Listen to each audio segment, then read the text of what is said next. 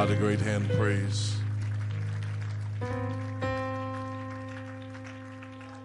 I guess since we're in that vein, I do want to thank this ministry. I want to thank Pastor Wright for the liberty that he has allowed for the Holy Ghost to flow in this church. Jesus did many miracles. He is very effective. Except when it came down to Nazareth. The Bible says that he can only heal a few sick folk. The reason why is because of their unbelief. One place says unbelief, another one deals with honor.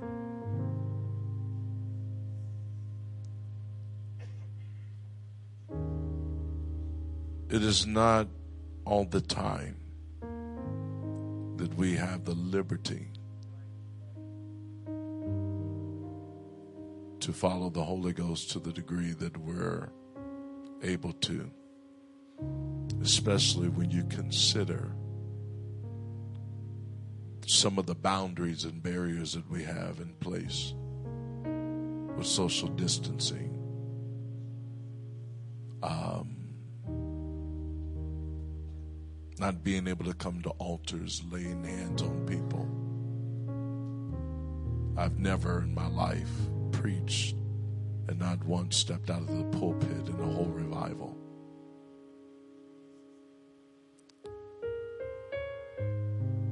I found that God doesn't necessarily need our limbs.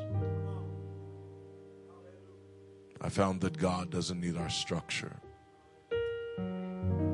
If there's anything that I've learned is that God needs our obedience, our cooperation, our submission to the Holy Ghost. I thank the Lord for what He has done thus far in this place.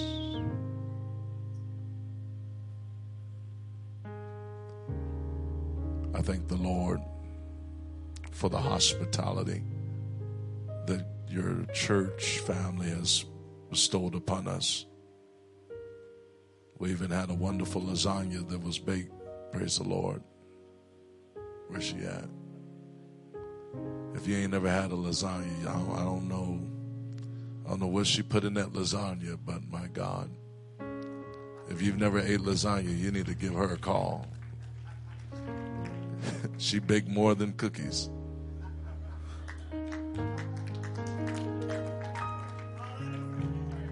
Amen. And also the family that made that that fish and all that good crawfish and shrimp and all that good stuff for us the other day. We thank the Lord. But nevertheless,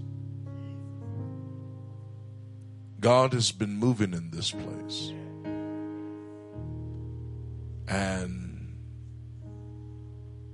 I'm telling you that there's more.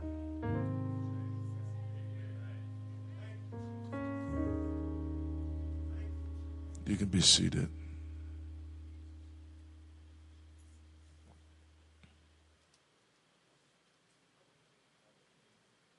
It's not always easy.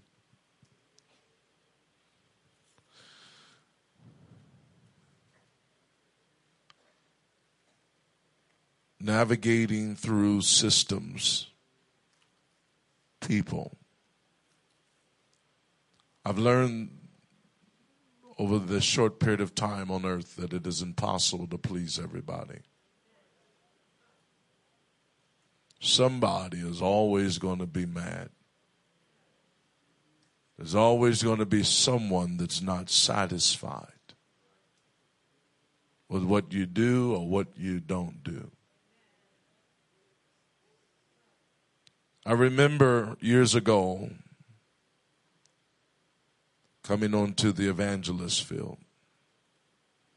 I shut down a business My wife was an RN. I told her to come off her job. My son was a baby at the time. I remember a gentleman coming to me, and I guess it was something concerning the way I did things. He said, Brother Hurt, he says, You've got a great ministry. He said, But I'm going to tell you how to be a successful evangelist.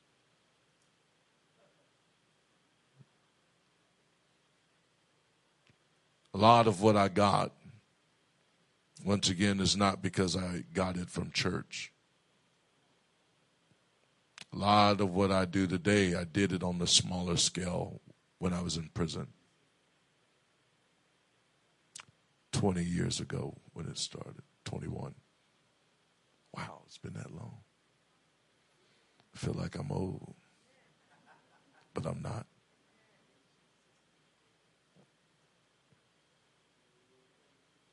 I said I started just obeying the voice of God, and whatever I saw in the scripture, I just did it.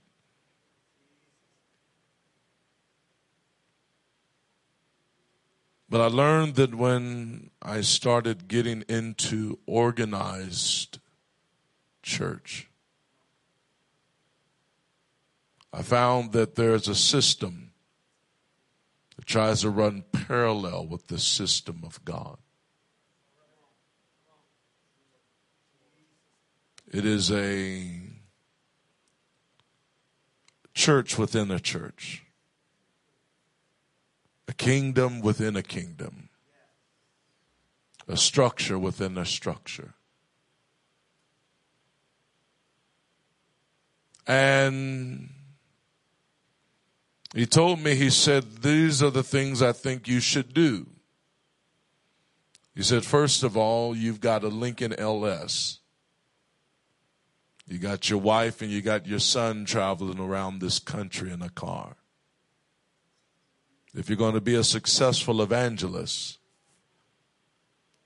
you need to get you a fifth wheel. Straight up. I couldn't even afford a fifth wheel. Better yet, purchasing another truck.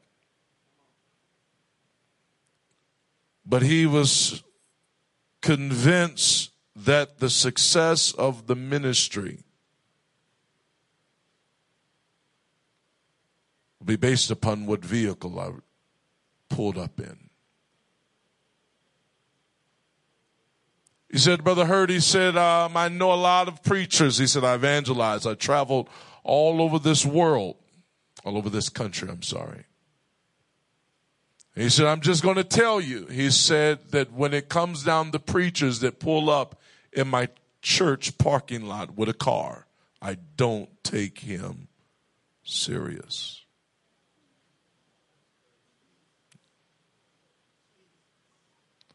He said, I know you say that you are a full time evangelist, but if you pull up in my parking lot in a car, I'm going to pay you like you're a part time evangelist.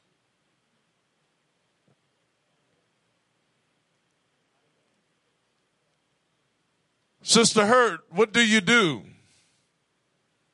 Do you play? No, I don't play. What does your wife do? Does she sing? No, she doesn't sing. Oh, okay. Well, then your wife, she don't do nothing.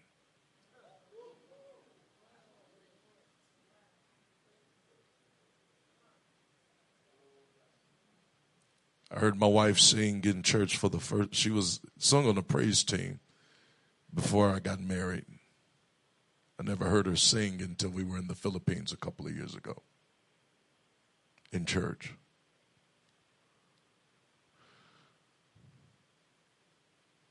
He said, Do you sing? Do you play? What do you do? She prays.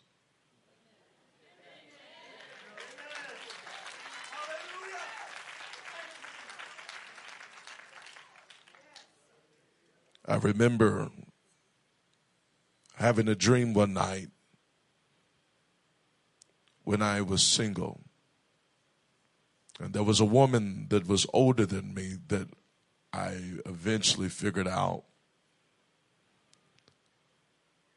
she was after me. I didn't think that that was possible because of her age. But she always was asking me, Brother Hurt, why don't you ask God to show you your wife? And I got sick of her asking me. And then one night I had a dream. And out of nowhere, this woman appears in my dream. And she says, Ask the Lord to show you your wife. Ask the Lord to show you your wife. Ask the Lord to show you the wife. I just looked up towards heaven. I said, God, please show me my wife.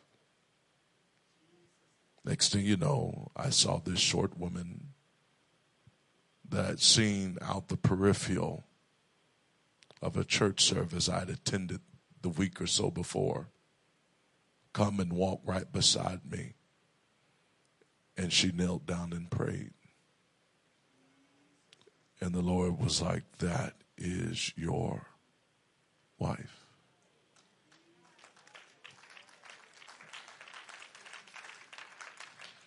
I thank the Lord that He didn't bless me with a playing wife, but He blessed me with a praying wife.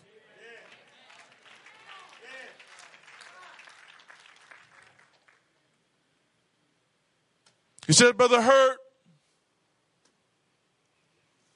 you're going to be successful. He said, you need to make sure that you preach these kind of messages.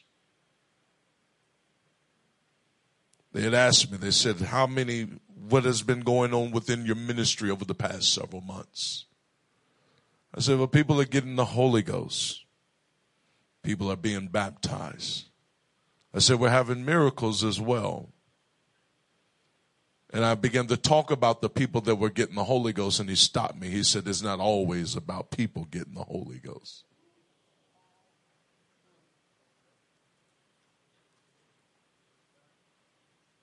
I'm scratching my head.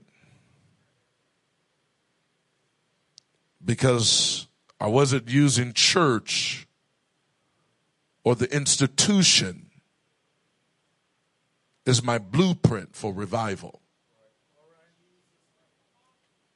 I wasn't using a favorite evangelist, a mentor as a blueprint. Because where I started at, I wish I would have had a mentor, but I just didn't. I wish I would have known some powerful evangelists, but I didn't.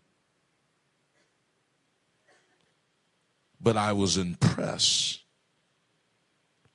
with what I saw written. There is something that happens when you take your eyes off of what you see. And you set your eyes upon the expectation of what you hear. If God said, let there be light, and light appeared. And if God said, let the dry ground appear. And all of a sudden, dry ground comes up out of the water. If God commands the fowls of the air to come forth, all of a sudden you see fowls flying.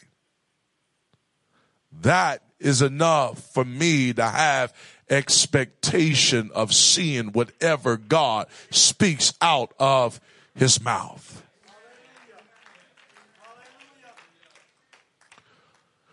You don't have to have seen it before in order to see it. You don't have to have experienced it before in order to experience it. You don't have to have been there before in order to obtain it. Faith does not come by your experience, but faith comes by your hearing. Something happens when you expect what you hear. The Lord told me, He said, George, you get whatever you preach. You get what you hear. You get not only just what you hear, but what you expect. I came into the church, except this time it's with the intent to minister. And I found that people gather themselves together with the only intent in mind of hearing what God has said, but no expectation of seeing what God said come to pass. Preaching that God is the truth, but expecting the results of a liar.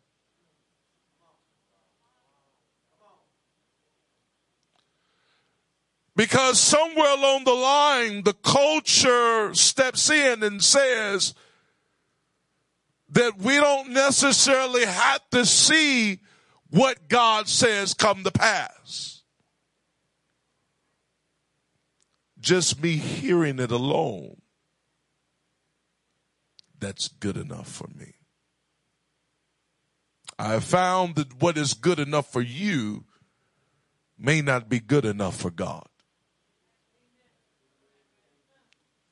God still loves to see a person repent when they hear the word of God. God gets excited when he sees a person stand up when they could not walk. God still loves to see someone come in that was blind. But because they heard and they expected what they heard, they were able to see what came to pass, see it come to pass, what they heard the Lord say that he would do.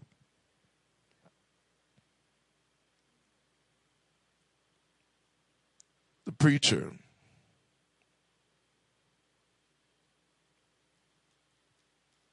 begins to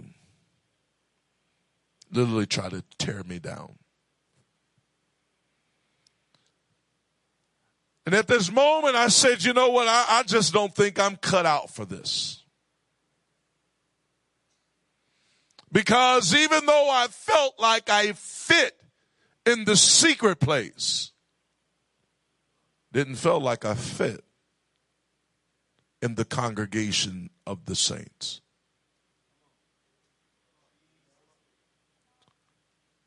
I remember going to another revival.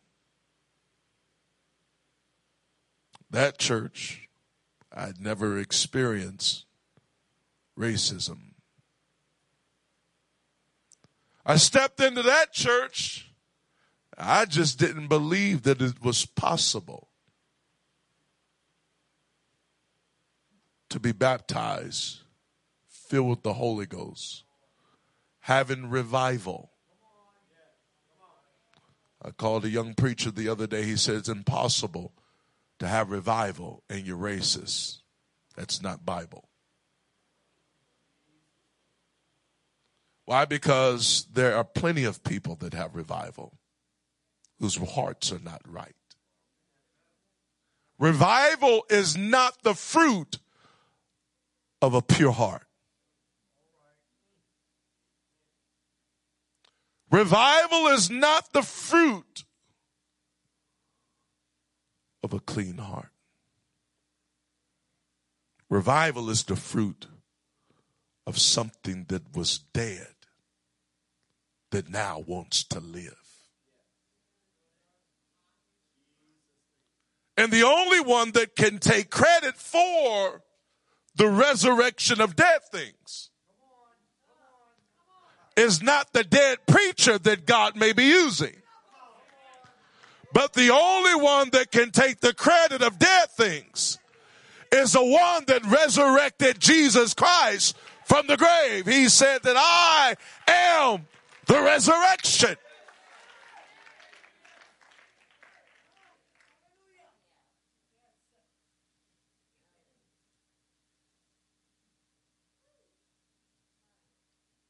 It began to mess with my psyche.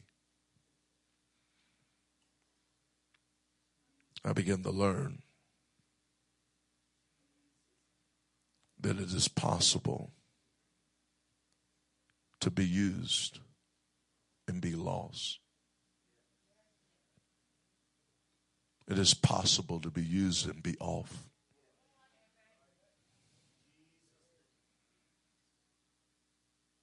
The Lord began to bring to me Peter. Peter was being used of God mightily, healing people at the gate called Beautiful. Had an angel come and deliver him from prison. But Peter had an issue in his heart that wasn't changed until Paul came and confronted his issue. Paul didn't get on social media and blast Peter.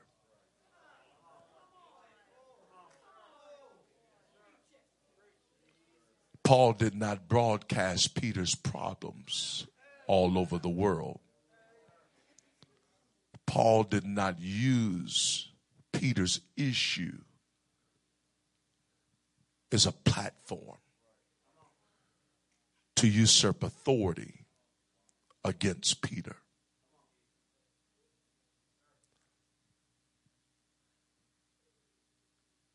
But Paul used the grace of God to confront the issue of Peter. This man takes me into the room and he says, What are your thoughts about Reverend so and so? You know, when he said his name, I was like, okay, cool. He's he's done bashing me. You know, he's brought up a guy that a lot of people like. I began to talk to him. I was like, you know, I, I think he's a good preacher. I haven't really read a lot of his books. I got some of them, but I just never read them. He says, I don't like him.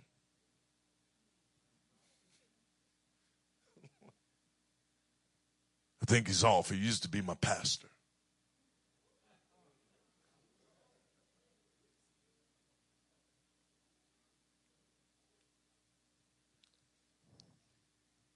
A religious spirit don't mind putting its mouth on the Holy Spirit. A religious spirit has no problem touching that which is holy.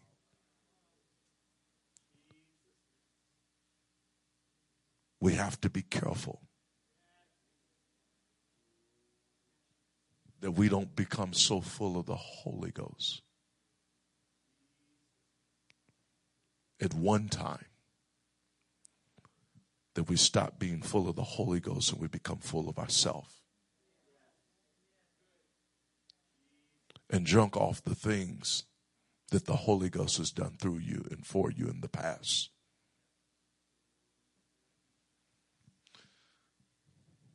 I found that it did not take much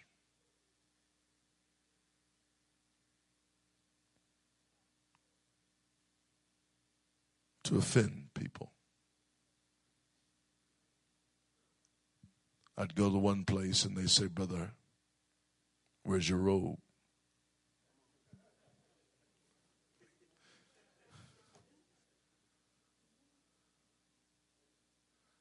I'm like, I don't, I didn't, I hadn't seen no robe in the Bible. I'm looking through Acts.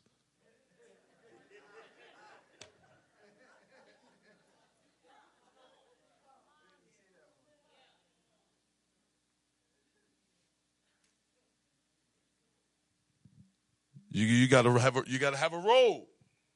You're gonna be a preacher. You go somewhere else.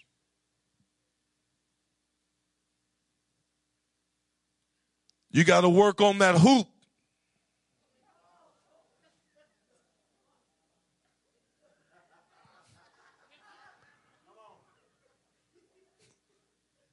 I found that out when I started preaching out here. You can raise the dead, but if you don't hoop while you're doing it,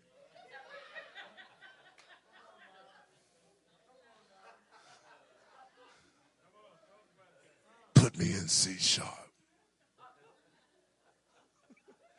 Because I don't know no keys and I ain't got no rhythm. Put me in C sharp, I'd be over in, I don't know, I start making up Z flat.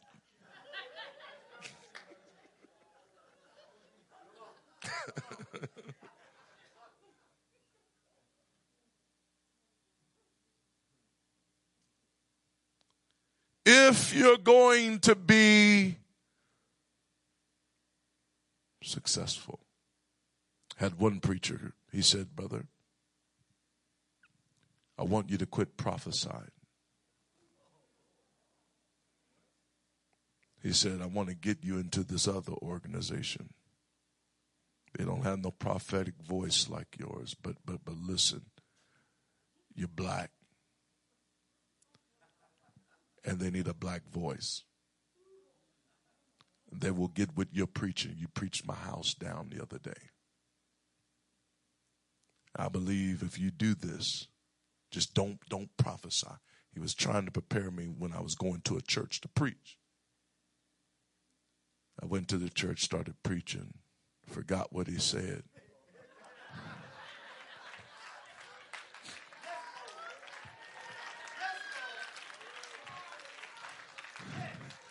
The Bible didn't say, let this mind be in me that was also in, Bible said, let this mind be in me that was in Jesus, not this mind that was in him.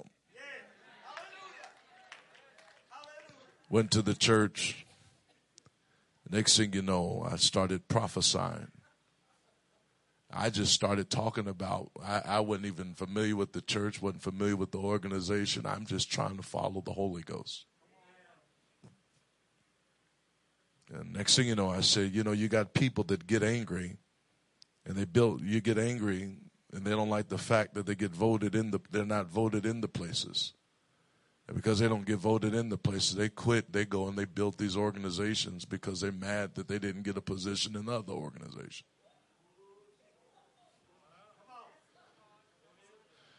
I just went on, kept on preaching. We went to Ruby Tuesdays after church, or Fridays after church. The preacher didn't want to talk to me. Like, you done really messed it all up. I was trying to get you through the door, and you done shut the door. If you're going to be successful, you got to learn how to conform. Can I tell you that God is not looking for conformity?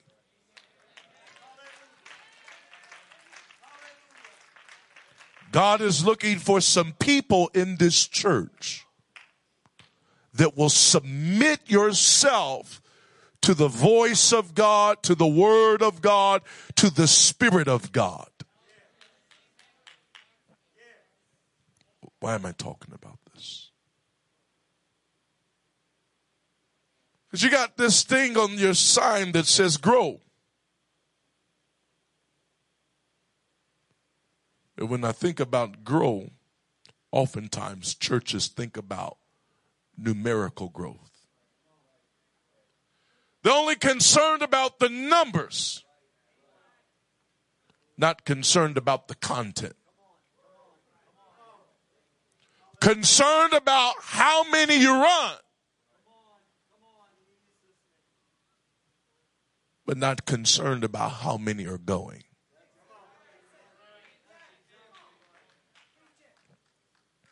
I think that when the rapture takes place, some of these big churches are going to find out that they run the same amount as the small churches.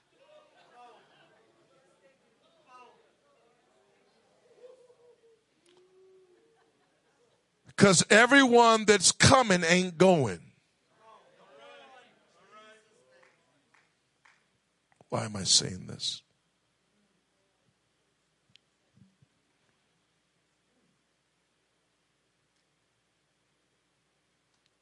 They started saying, Brother Hurt, who's your mentors? I'm getting frustrated. I'm like, I'm trying to find a mentor. I'm like, where did I miss that? Not opposed to mentors. Who is, who are your mentors? Name them. I don't know. I, I got a pastor. I got some people that, that are in the church that have helped me a little bit, but I got the Holy Ghost. Somewhere along the line, the spirit of this culture has convinced you not to have any confidence in the Holy Ghost but only have confidence in somebody else that's got the Holy Ghost. What are you saying, Brother Hurt? I'm not talking about getting rid of apostles, prophets, evangelists, pastors, teacher. You need that government. But even Paul said, Do not neglect the gift that was in you by the laying on of hands. There's a gift that has been put on the inside of you that your relationship with the Holy Ghost should be greater than your relationship with men and women that have the power of the Holy Ghost. Why am I saying this? Because when you deal with growth, you deal with something that must be planted first. Nothing grows in this world without being planted. Something's going to grow in this world. There must be something watering it. Let me see you grow without being fed. Let me see you grow without any kind of sunshine. Let me see you grow without being watered. The point for growth is that growth will cause you to do what? When you grow, you will bring forth fruit. The way you know an individual is growing in their relationship with God is not just their consistency in speaking in tongues. But true maturity is measured by the fruit on your tree. God wants you first to produce spiritual fruit. The fruit of the Spirit. Like I told you, I had a dream the other night, yesterday or this morning, that I had one more day to live. And at first I began to panic. But then I realized I'm going to a destination that I've been waiting my whole entire life for.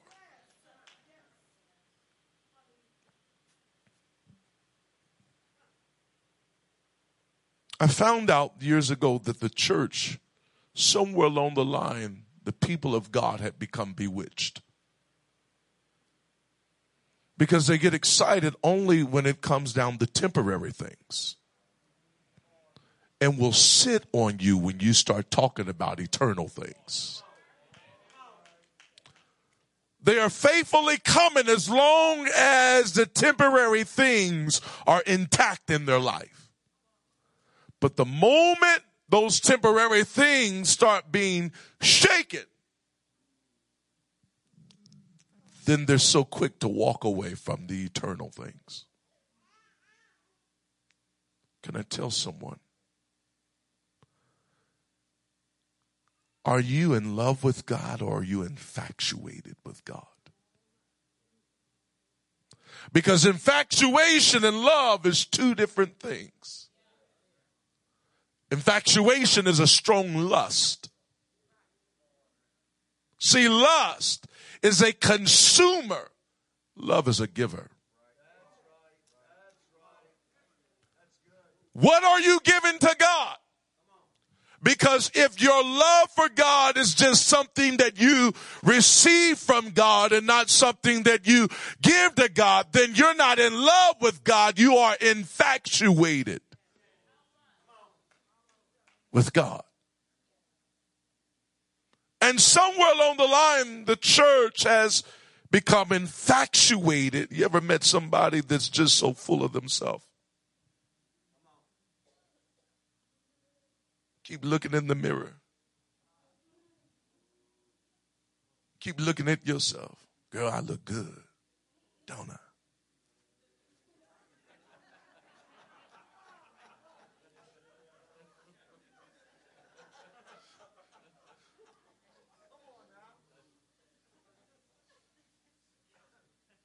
I look good, don't I? Yeah, you, you know I got it. You know I got it. You know I got it.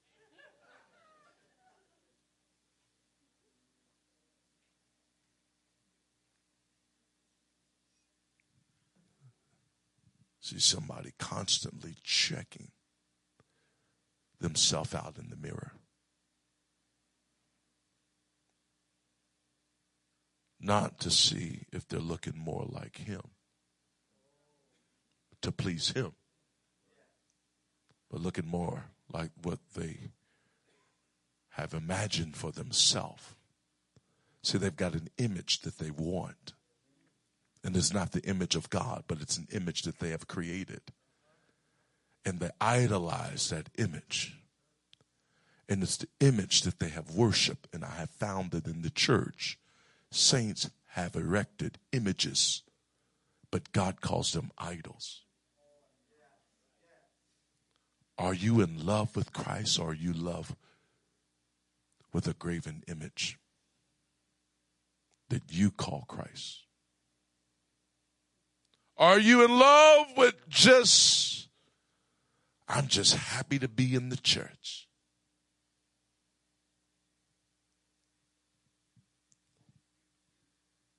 But is God freely flowing through your church? Is God freely flowing through you as a member? Or do you like the idea of being a part of something? that you make no contribution to. God is looking for some people tonight. It says, God,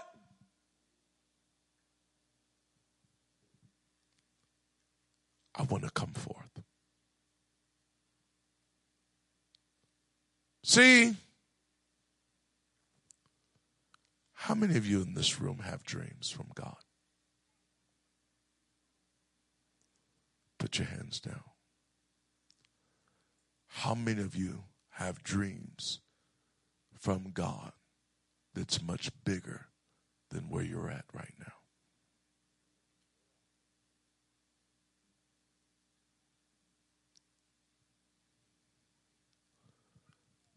How many of you will honestly say that you're waiting on people more than you're waiting on God? is only one honest person.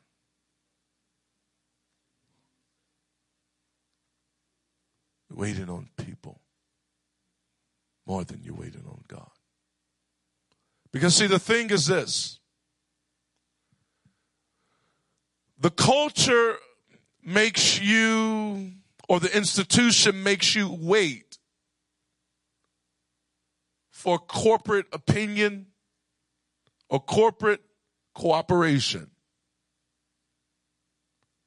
and ignore the need and the direction of the Spirit.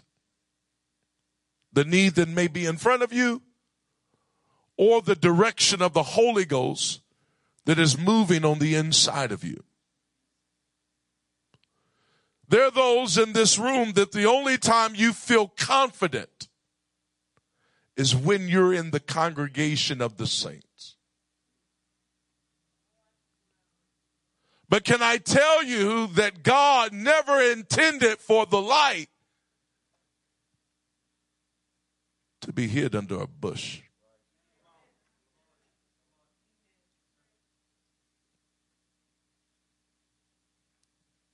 Supposed to be placed upon the candlestick. See, in this world there's darkness. But there shouldn't be darkness in the church. God has kept you and I here on this earth to be salt and light.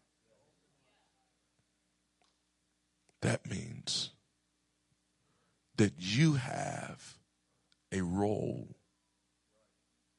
to play. You have a, an assignment to fulfill. And you're going to fulfill that assignment. But your perception of how that assignment is fulfilled has got to change. There's some people that say, I had one gentleman contact me the other day and he has a tendency to call me every single time he's going somewhere to preach.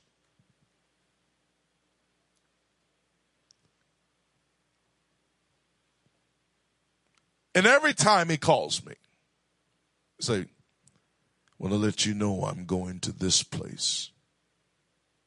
I said, why is it? One day I just got tired. I said, why is it that every time you call me or contact me or message me, you're asking me to pray for you when you're going to someone else's pulpit, but you never contact me when you're going to do outreach? Isn't that ministry? Isn't that ministry if you're going to minister to someone on the job? Yeah. Well, why is it that you only contact me when you say you're about to do ministry? Somewhere along the line, you were thought, you were told that true ministry is not until you get to this platform. God's not wanting this mindset anymore in the church. I'm telling you that there's a lot of things that are changing. I told my wife when we were leaving Mission Barbecue, hallelujah.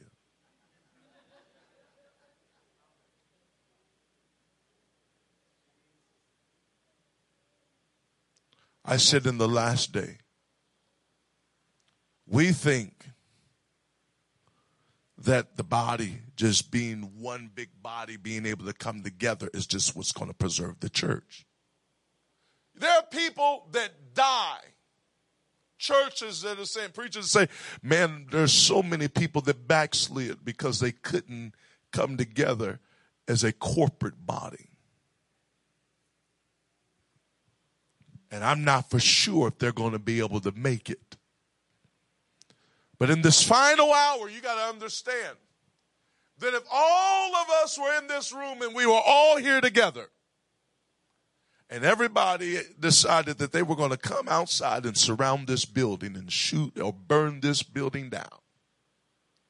And all the saints were gathered together in one place. All the saints of Annapolis were gathered together in this place at one time, you know what would happen? You can kill this whole body. What will preserve the body in the last days is that the body, what you consider an inconvenience, will be a convenience to the body of Christ. Because what preserves a body is not just a whole body, but what preserves a body are the many cells that make up the body that if something happens to a particular cell over here, it might happen to there, but it, it is an isolated incident. But over here, this body is still growing. It is still multiplying. It is still producing. And can I tell this church that what you may call a church may not necessarily be church. This building is not a church. This is a facility. Jesus did not die for the brick and mortar. Out of his side did not come a building. Out of his side did not come brick and mortar. He did not purchase this building with his own blood. Wells Fargo did that. But can I tell you tonight that God is purchasing and has purchased our salvation with his blood. The church is a part of the bride of Christ. The church is not just an individual. There's not one person in this room that can stand up and say, I am the church. The church is not one member, but the church is one body made up of many members.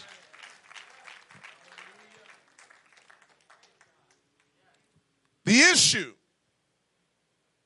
is that when you don't know who you are, then you don't know what to do. If you take on a model, and some of you listen, and from what I've seen, I've seen thus far, pretty much an apostolic model here. As far as vision. But when it comes down to individual application, I am seeing a harlot mixing with the church. I am seeing darkness trying to mix itself with light. I'm seeing the bitter water trying to mix itself with the sweet water. Why? Because some of us in this room don't realize how much of that harlot. See, the thing is, when you take a woman that has been brought out of the world that has played the role of the harlot, she's got to be taught how to be holy. You, you, you, you, you just can't turn her into a housewife. It, it, it actually takes time. You, you don't just turn her into a good mother. You don't just turn her into a good wife. You don't just turn her into a good sister.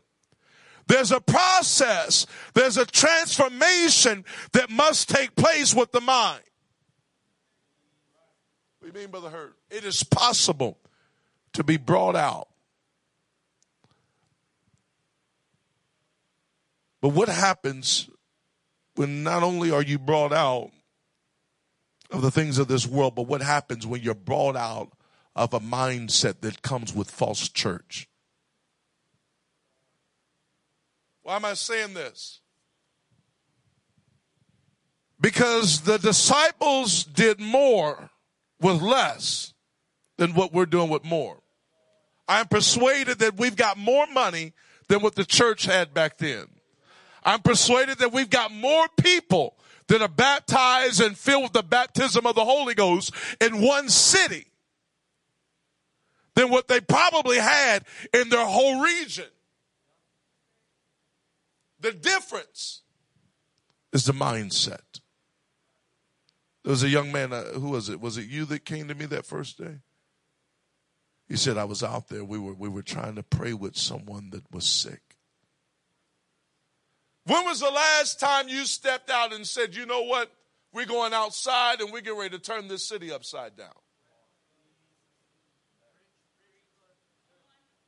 I mean, what's the revival without souls being saved? Now, I'm not just talking about just bringing them to the building. See, the devil has no problem with it, with, with, with you just getting people filled with the Holy Ghost in this building. He has a problem. But you really want to have a problem. Start getting folks filled with the Holy Ghost right there in their neighborhood. Take the light to where the dark areas are instead of trying to get the dark areas to come to where the light is.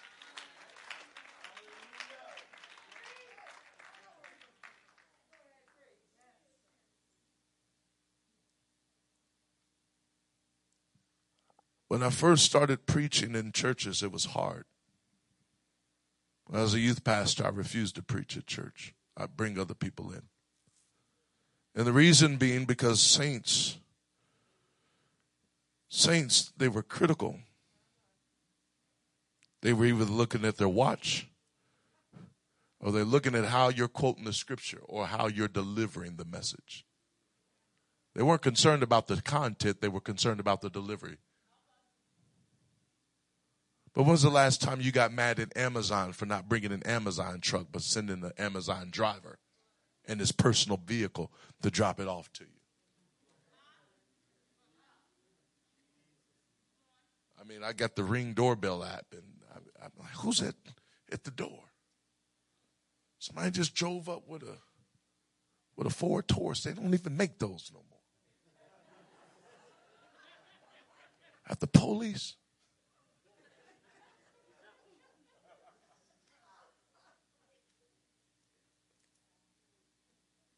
Tasha, my wife is like, I don't, I don't know. I like. He, he, came. All, all I caught was somebody. He came to the door. He ran and he ran off. Get home and there's an Amazon box sitting there. I didn't sit back and get mad and say, I don't know what's wrong with Amazon.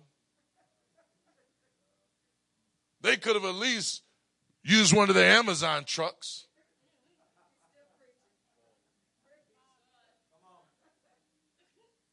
When was the last time you got mad at the mailman because he didn't show up with mailman clothes on? I don't know how it is out here. Maybe it's different, but by, back home, my mailman wears his hat backwards. I mean, not where we live at now, but the straight up mailman walk around with his hat backwards, pants sagging.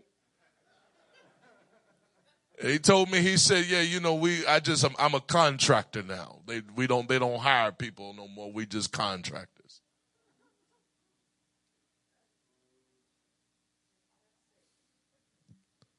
I found that saints like the certain look instead of a certain sound. And like a certain feel. It ain't even, they will ignore the sound if it feels good. What do you mean, Brother Hurt? It, it, it, it's like this it feels like Esau, but it sounds like Jacob.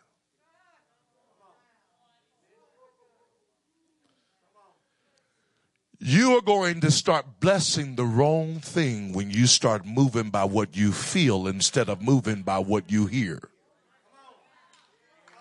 You will find yourself laying hands and touching things that you ought not touch. And by the time it's over with and done, you're going to get back and you're going to say, I've been tricked. I've been bamboozled. I've been tricked.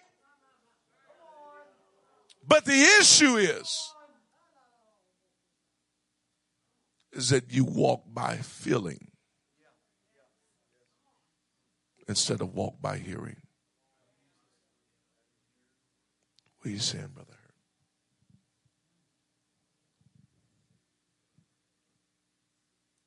God's looking for some people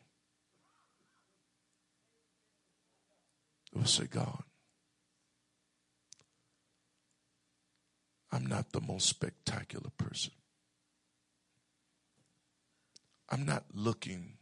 I need you to deprogram me. I, I need to be detoxed. Not like the person that's an alcoholic and say, I'm good. I'm not no alcoholic. I can still drive.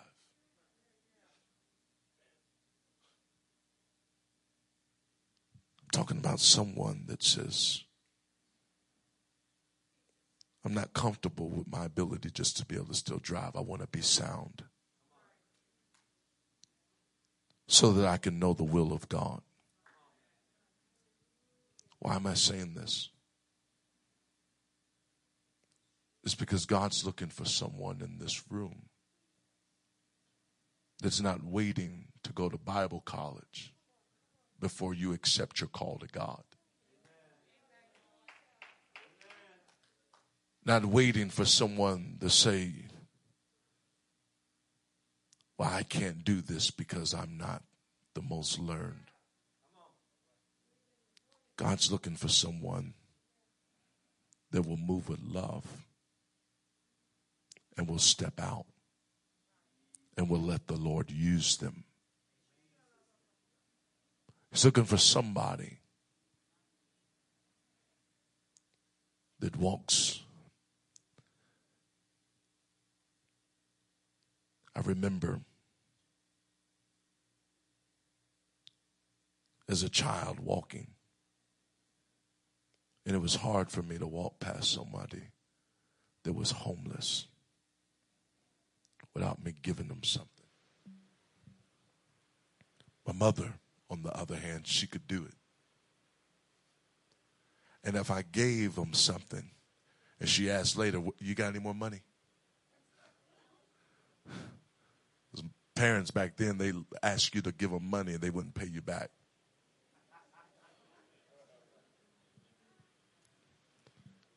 She said, You got any money? I said, No, I gave it to the homeless guy. She said, What'd you do that for? You almost homeless.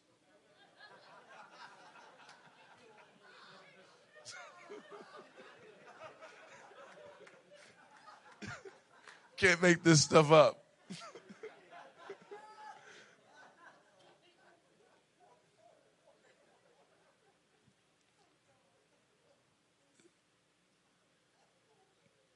it's hard. Like I told you the other day, to sit back and know that I've got power. Sooner or later, you got to say, all right, I, I got to let this thing work.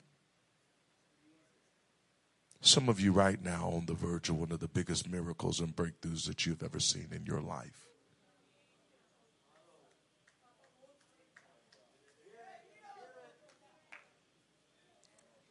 Somebody didn't hear that. Some of you don't realize that you're on the verge of one of the biggest breakthroughs and one of the biggest miraculous moves of God.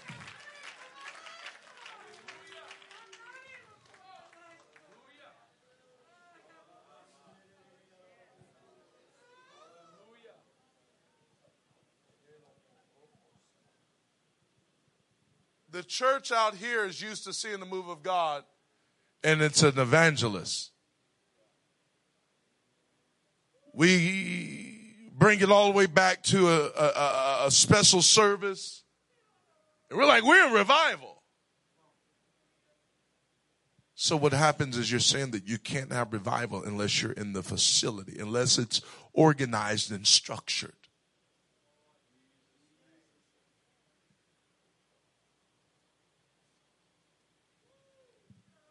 I don't like those kind of revivals.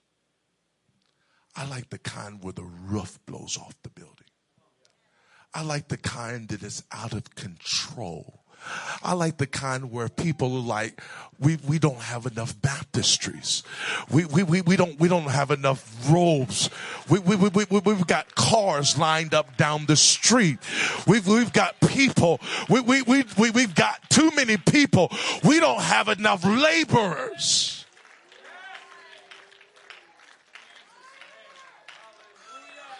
I am convinced when there are more laborers than there is harvest, then there's not revival.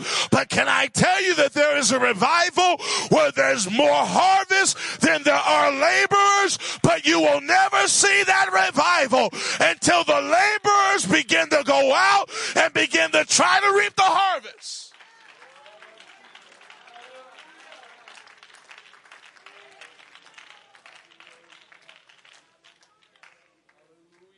Talking about the kind. It's out of control. Something that that causes you to step out of your comfort zone.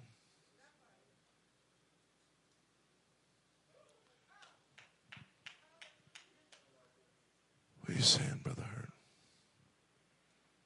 It's hard to sit back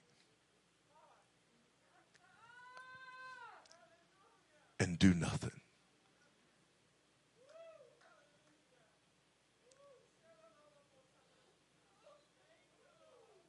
It's hard to sit back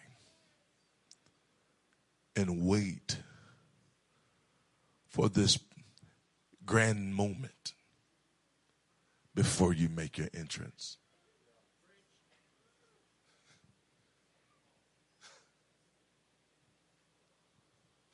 I'm not going to preach until the pastor calls and be like, ring. Hey, Brother John, you on deck for Sunday? Really? Brother John gets starts texting people. I need you to pray, pray, pray, pray. I got to preach this weekend. I got to preach this weekend. You're going on all kind of fasts for your performance. You, you weren't fasting for souls, but you will fast for a performance. Why? Because I don't want the preacher to put me up and then I don't hit the hit it out the park and then I got to sit back on the bench. I got to let the church know I got the goods. So you're fasting so that you can be approved of man instead of studying to make yourself approved of God.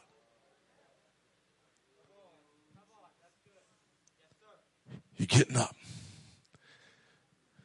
coming up with your Bible up under your arm. That proud preacher look.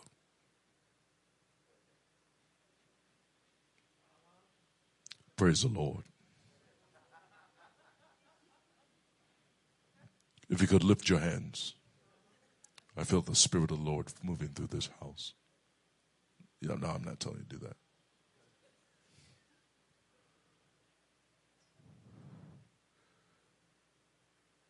And you think that you're nothing unless the people approve of your message.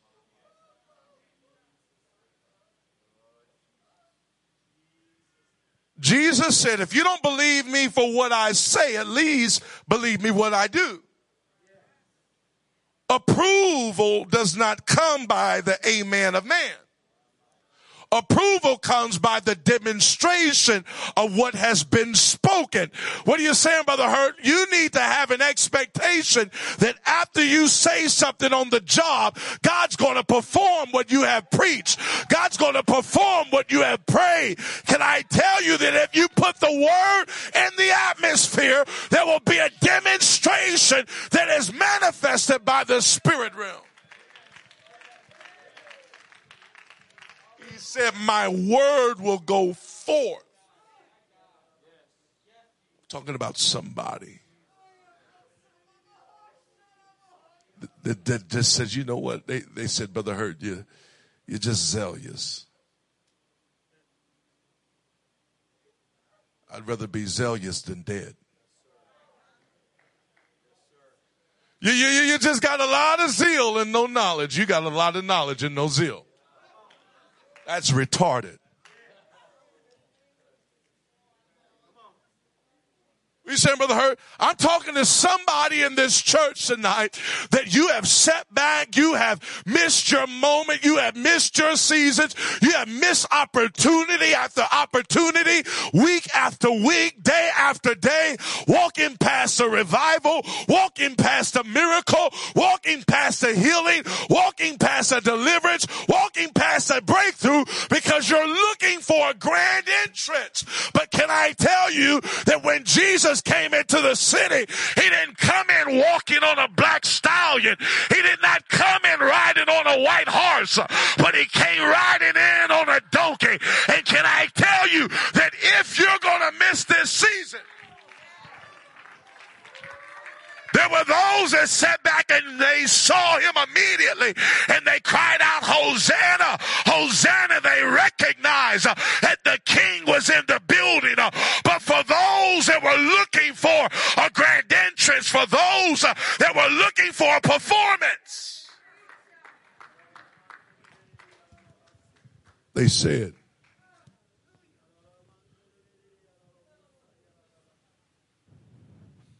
Jesus said, If thou would have known what pertaineth unto thy peace. They rejected. They missed their moment because they were looking for a pharisaical grand entrance. And because Jesus didn't lay out the red carpet for you. You missed the moment. I don't need a red carpet. Just lay the blood. Just order my steps. Just speak your word. He said the word of the Lord is a light unto our feet and a lamp unto our path. Put the pathway in front of me. Put the need in front of me. If I can't hear your voice, uh, show me the need. Uh, if I can't feel your spirit, present the need to me. You got to understand uh, if God don't speak to you audibly, he will put the need in front of you and say, I've got to do something. Uh, do you feed your children because uh, you're waiting for an anointing to come upon you to go downstairs and feed them breakfast uh, or you recognize the hour and you look at the fact that they have not eaten and you go downstairs and you fix them something to eat. Do you go into the room of the crying baby or do you wait for the baby to cry before you change that baby's diaper? No, I'm not going to wait for the cry. I recognize the time. I see the need. Listen, God will either speak to you audibly or he will speak to you through a need.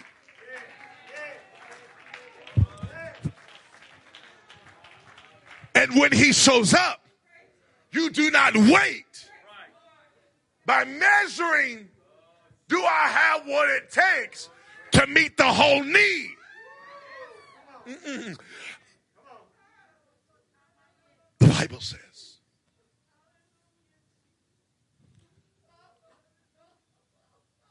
They said, Master, the people have been following you for days. They're hungry. Let us go get something. Jesus said, You have anything to eat? No. What do you have? There's a young lad. I'm telling you. There's a young lad in this church. There's some young lads in this building.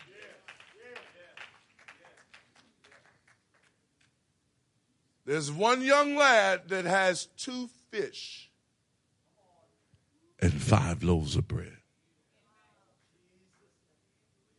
Two little fishes.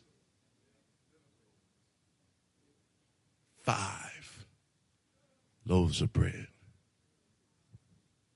See, when you wait for a performance before you move, see, the performance is based off of skill. You got to have good technique. Like I talked about being a great actor.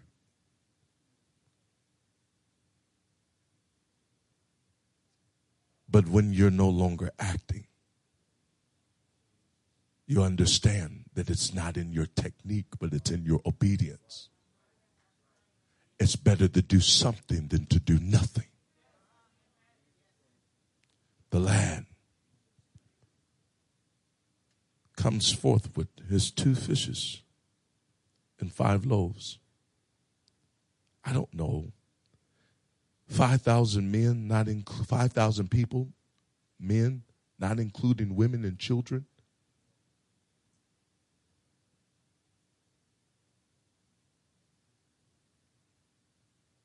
That young lad could have said, I don't have enough. This that I have is not enough to feed what is needed. God never gave you the fish and the loaves to meet the needs of the people. God gave you the fish or the loaves to give to Him so that He could meet the needs of the people. The miracle is in your obedience and your giving yourself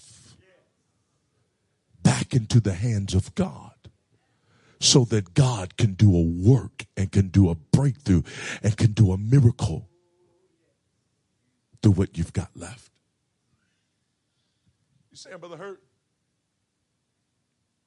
If Jesus can take two fish and five loaves of bread that belong to a little boy and feed 5,000 people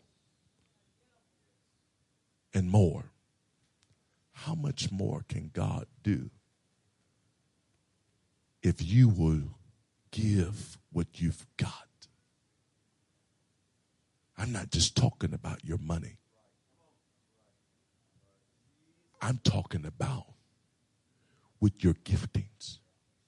I'm talking about with that anointing. I'm talking about with your faith. I'm talking about with that message. I'm talking about what you know that is written. I'm not telling you to give what you don't have. I'm saying give what you do have. And if you will give what you do have, you will see what you never had.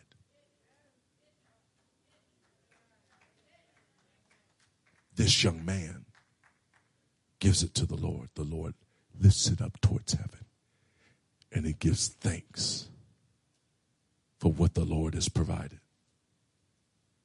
If what you've got is not enough to meet the whole need, it may be enough to birth a miracle, to produce what is needed. What do you mean, Brother Hurt? I'm saying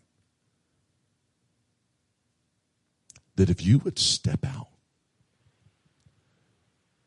on what you do have, you'll see a miracle that you've never seen before.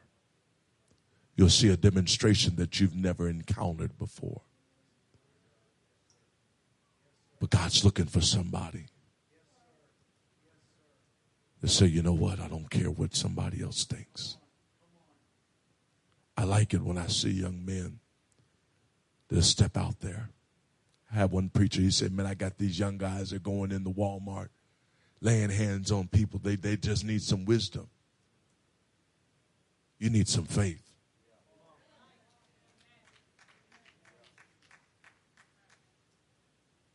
It's just, well, well, they're making the church look bad. No, maybe you're making the church look bad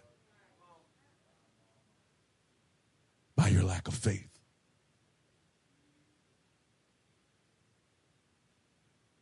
Who in this room want to be used of God. Thank you, Lord.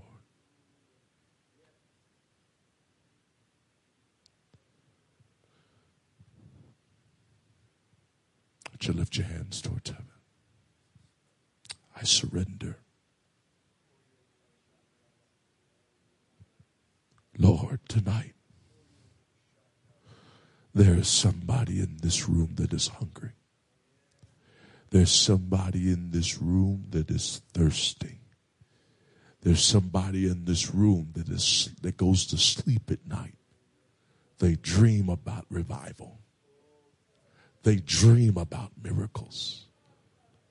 There are other people, Lord God, in this room that you have spoken to them throughout the years. But they wrestled with insecurity. They wrestled with fear. They wrestled with the perception of the people. The other people in this room that feel like they, they just don't have the goods because, because they're just not as studious as other people. But they've got a hunger. Tonight, in the name of Jesus, I pray, Lord God, that you would move upon that individual. Oh, God. Oh, Lord, I pray, Lord God, that the lad would come forth. Oh God, I pray, Lord God, that you would get a hold of the lad. You would get a hold of that person that, that's working with a little bit. They, they, they may not have a whole lot. He didn't call them by his name. We, we just got a young boy over here. We just got a young lad over here. Come on. Is there somebody in this room that, that, that, that, that, that they may not know your name? Your name might not be on the big screen. They might not even record your name, but you're content with being called a young lad. Just let me be used of God. You'll be content with being called a young girl. Just let me be used of God. You're content with being called just a nobody, but just let me be used of God. You, you, you're content with what everybody else thinks and what everybody else says. Just let me be used. Of, I've got something to give. I've got something to bring to the table. I've got something to give to the city. Come on, in the name of Jesus, there's an awakening that is taking place in this area. There's a great awakening that is coming to this area. Come on, but in the name of Jesus, there has to be somebody that brings forth what you've got. Come on, you might not have to fast. Uh, listen, he didn't go on the fast uh, to produce more than what he had, uh, but he gave what he had and God multiplied it. Uh, listen, you've got to give what you've got. You've got to present what you've got. you've got to pour out what you've got and God will open up the door. God will release the miracle. God will release the breakthrough. God will release the anointing. So you gotta understand this is not for your glory, but this is for the glory of God. Come on, in the name of Jesus. God is looking for somebody tonight that will step into this place. God's looking for somebody tonight that will not just walk out of here with a new anointing, but will walk out of here and use what they've got and say, the Lord is going to multiply. Is there somebody in this room this night that will let the Lord multiply what you've got. Uh, I'm going to preach like I've never preached before. I'm not going to wait, praise the Lord, until it's my time on the circuit. Uh, I'm going to go and I'm going to go to the nursing home. Uh, I'm going to go to the apartment complex. I'm going to go out on the street corner with a bullhorn. I'm going to preach this thing. I'm going to preach it on the bus. Uh, I'm going to preach it on the train. Uh, come on, in the name of Jesus. Uh, it don't matter where you get the miracle at. I'm not looking for a grand entrance. I'm not looking for a black stallion. I'm not looking for the Lord to ride in on a white horse. Lord, if you want to have this next revival with me on a donkey, then let me walk in on a donkey. If you want to ride in and something that is not highly esteemed, but you're getting the glory from it, Lord, as long as you get your glory, is there somebody in this room today that's got a hunger? Is there somebody in this room tonight that has a hunger, a thirst? I'm passionate.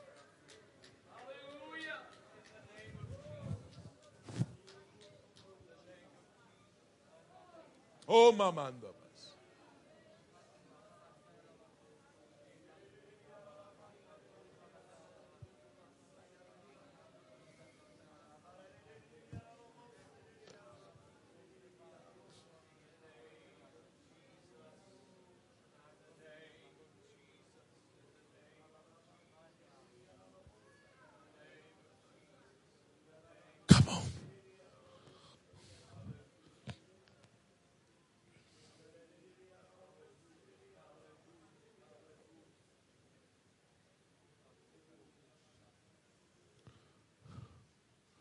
Jesus, the miraculous, can come in radical ways.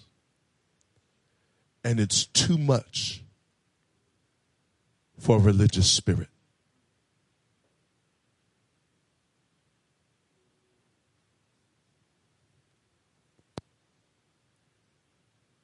I remember praying for a man one time that had a tumor. And as I was praying for this young man with the tumor in his stomach, the size of a softball, it was going down slowly but surely. But it wasn't moving fast enough. I felt as though whatever it was was being stubborn. I was convinced that if I was willing to do something different, unorthodox, I'd see the miracle. But what was unorthodox, if it did not happen, I would run the risk of not only never being invited, but being tagged I had to make a choice. Am I going to protect my reputation? Am I willing to sacrifice it to see the glory of God? I told the young man, I said, Won't you lift your hands. He lifted his hands up.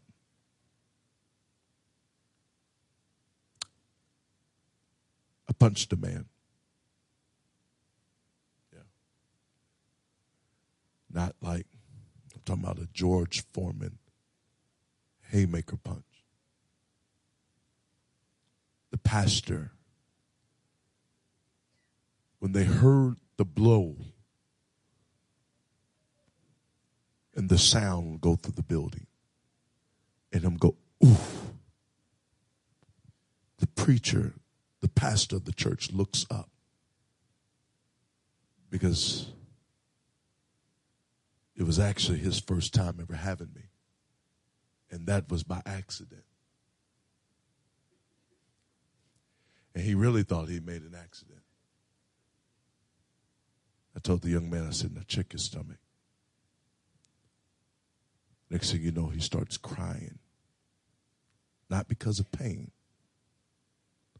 because his softball sized tumor disappeared instantly.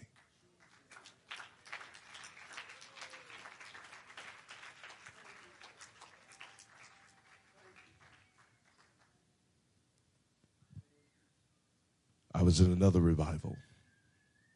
There was a man whose shoulder had been dislodged from a major tree accident. It was all dislocated and everything.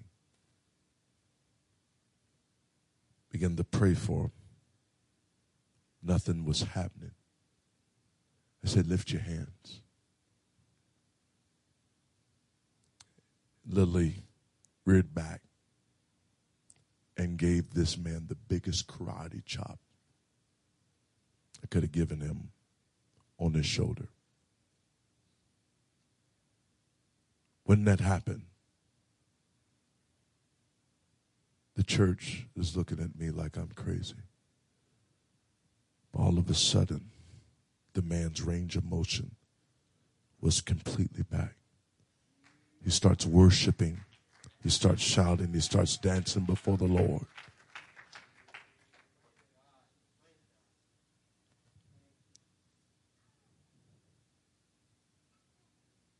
There was an old woman had a tumor right here on her arm. Said, ma'am, lift your hands up. I reared back, Pastor.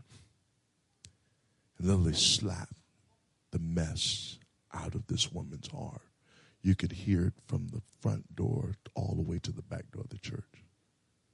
All I remember her saying was, Jesus. She wasn't expecting it. I said, Now look at your arm. She starts shouting and dancing.